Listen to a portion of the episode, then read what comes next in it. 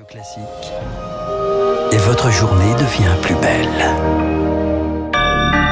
Bon réveil, bonne journée, soyez les bienvenus sur Radio Classique. Nous sommes le lundi 17 mai, c'est 6h30.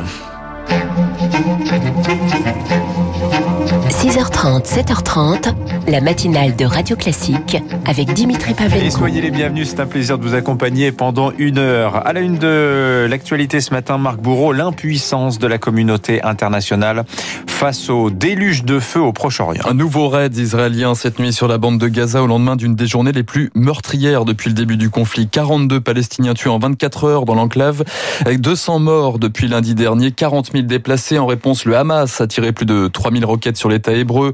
Hier soir, une voiture bélier a visé des soldats israéliens dans le quartier ultra sensible de Sheikh Jarrah à Jérusalem-Est. Le Proche-Orient transformé plus que jamais en poudrière et malgré les appels au calme, la communauté internationale reste dans l'impasse.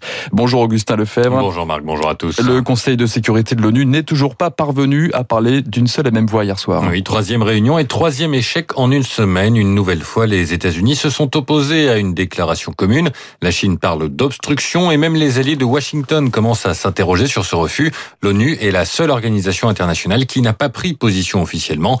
Hier, à la mi-journée, le pape François a lui aussi appelé de son côté à la paix. L'Amérique préfère négocier de son côté. Le secrétaire d'État Antony Blinken a discuté avec les ministres des Affaires étrangères du Qatar, le pays est proche du Hamas, de l'Égypte, habituel médiateur, de l'Arabie Saoudite et de la France ce dimanche. Sur Twitter, il écrit que les inquiétudes sont partagées avec Jean-Yves Le Drian. Antony Blinken en Europe en ce début de semaine pour un déplacement officiellement consacré à tout autre sujet, l'Arctique.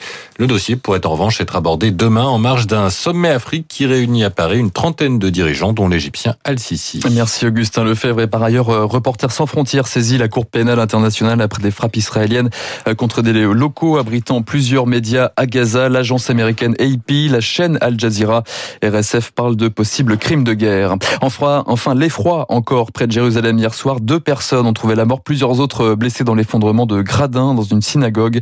Il célébrait la fête juive de Shavuot, la Pentecôte juive. À la une également ce matin, J-2, le compte à rebours avant le retour d'un début de liberté. Des terrasses qui se déconfinent, des musées qui rouvrent, les guichets, la fin de la course pour rentrer chez soi avant 19h. Ça, ce sera mercredi. En attendant, l'horizon se dégage légèrement. Un peu plus de 4200 patients en réanimation, 14 000 malades en 24 heures. Pour autant, le plateau épidémique sera-t-il aussi bas dans les jours à venir? Le spectre du variant indien plane toujours. Et avec le grand week-end de l'Ascension, il y avait du relâchement dans les dépistages. Résultat, l'épidémiologiste Martin Blachier mise encore et toujours sur la prudence. C'est toujours pareil, 7 à 10 jours après, si jamais vraiment il y a eu un gros effet week-end de l'Ascension, on verra qu'on a une petite rupture de tendance, un petit pic. Le problème, c'est qu'on n'a pas saisi, encore une fois, l'opportunité de l'autotest pour faire du dépistage. Les gens auraient pu se tester, par exemple, à l'occasion de ce week-end de l'Ascension. Donc, on ne peut pas, en doutant en permanence de la bonne foi des gens, aller sur cette stratégie-là. Donc, on reste sur des stratégies de mettre des barnums. Il ne faut pas se faire d'illusions. Ça va avoir un effet quasi nul de mettre quelques barnums. Il y a 3-4 personnes qui vont s'y arrêter. Ça n'a pas d'effet sur l'épidémie. Donc ça, c'est des choses qui n'ont pas été préparées. C'est dommage, hein, parce qu'on aurait pu le faire. Et dans la lutte contre les contaminations, le gouvernement précise dans le même temps son projet de passe sanitaire, un QR code ou un document papier à présenter à partir du 9 juin.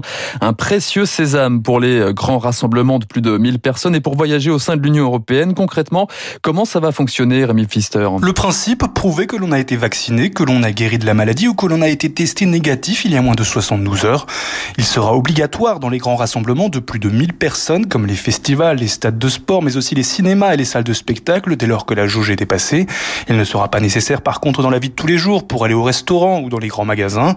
Pour voyager, il sera bientôt indispensable. Ce pass s'inscrit en fait dans le certificat sanitaire européen mis en place fin juin. Mais comment se le procurer? Eh bien, c'est une attestation de vaccination remise par votre centre ou votre médecin qui indiquera la dernière injection et le nom du vaccin. Le patient peut ensuite choisir d'importer ses documents authentifiés électroniquement dans l'application Tous Anti-Covid ou les garder au format papier. Si vous avez guéri de la Covid et que vous souhaitez obtenir le pass, c'est plus compliqué. Il faut une attestation d'immunité naturelle. C'est un certificat attestant après une prise de sang que vous avez développé des anticorps 6 mois après l'infection. Et en attendant, justement, nos voisins aussi desserrent les taux. Le Portugal accueille les touristes à compter d'aujourd'hui. Au Royaume-Uni, les pubs, les restaurants rouvrent leurs salles. Mais sous la menace du variant indien, le nombre de malades a doublé en une semaine. Enfin, beaucoup plus loin de chez nous, le Japon, sous état d'urgence, en est à sa 4e vague de l'épidémie et s'interroge sérieusement sur la tenue des Jeux Olympiques de Tokyo l'été prochain. 80% des Japonais sont contre. Selon un nouveau sondage publié ce matin, nous serons au Japon dans le journal de 7h30. Il est 6h35. Dans l'actualité également ce matin, le Rassemblement national dans la tourmente. Oui, le JDD publiait hier un rapport de l'Office central de lutte contre la corruption. Après 5 ans d'enquête, le parti de Marine Le Pen est accusé de détournement de fonds européens par le biais d'emplois fictifs, d'assistants parlementaires, montant de la fraude près de 7 millions d'euros. Faut-il y voir un boulet au pied de la présidente du RN à moins d'un an de la présidentielle?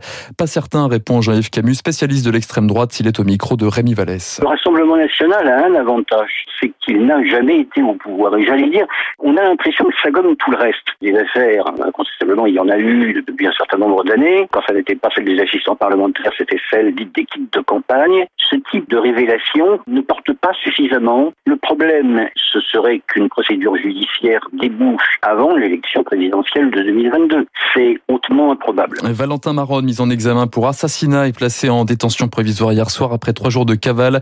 L'auteur présumé du double homicide dans les Cévennes a reconnu les faits sur fond de tension avec son patron et son collègue.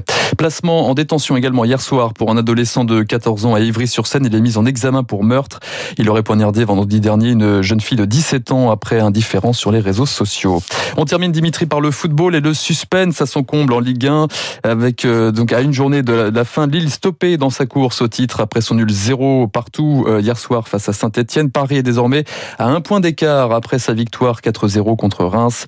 Monaco et Lyon sont en embuscade. Merci Marc Bourreau, vous revenez tout à l'heure à 7h30 et à tout à l'heure. 6h36 sur Radio Classique.